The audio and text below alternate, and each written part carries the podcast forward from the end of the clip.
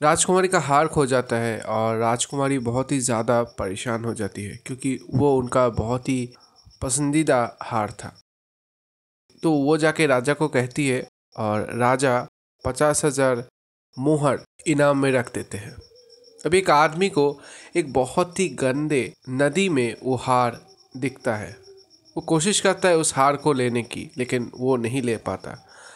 तो वो उस नदी के अंदर चला जाता है और उस हार को लेने की कोशिश करता है। लेकिन फिर भी उसके हाथ वो हार नहीं आता। अभी वो नदी एकदम नाले के जैसा था, बहुत ही ज़्यादा गंदा। तो वो क्या करता है, वो उस नदी के अंदर डुबकी लगा देता है और उस हार को अपने हाथ में लेने की कोशिश करता है। लेकिन बहुत ज़्यादा कोशिश करने के बाद भी वो हार उसके हाथ में नहीं आता।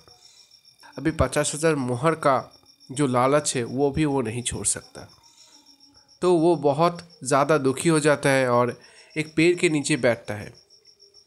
उसी पेड़ के नीचे से जा रहा होता है और उस परेशान आदमी को देख के वो कहता है कि तुम इतने परेशान क्यों हो? तो उस आदमी ने पहले उस ज्ञानी आदमी को कुछ भी नहीं बताया, क्योंकि वो डर रहा था कि वो ज्ञानी आदमी उस हार को लेकर राजा के पास चला जाएगा और इनाम को अपने पास रख लेगा। लेकिन ज्ञानी आदमी ने उसे परेशान देख के फिर से पूछा तो उसने बता दिया। तो उस ज्ञानी आदमी ने उस आदमी से कहा कि तुम एक बार उस नदी के ऊपर जो पेड़ है, वहाँ पे देखना। अभी वो आदमी इनाम को पाना चाहता था तो उसने वही किया और उसने देखा कि ऊपर एक पेड़ में वो हार अटका हुआ है। तो हमारे जीवन में भी हम ऐसे चीज़ों के पीछे दौड़ते हैं जो कि हमें खुशी नहीं देती। हम हमेशा नीचे देखते हैं, लेकिन ऊपर देखना भूल जाते हैं। अगर ये कहानी आपको पसंद आई है तो ज़रूर मुझे फॉलो कीजिए और इसको शेयर कीजिए।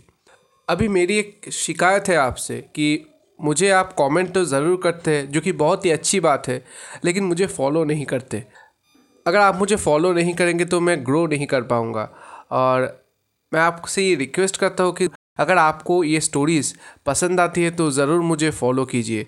और आप अगर फॉलो करेंगे तो फिर आपको मेरे आने वाले स्टोरीज़ के भी नोटिफिकेशंस मिल जाएँगे। Thank you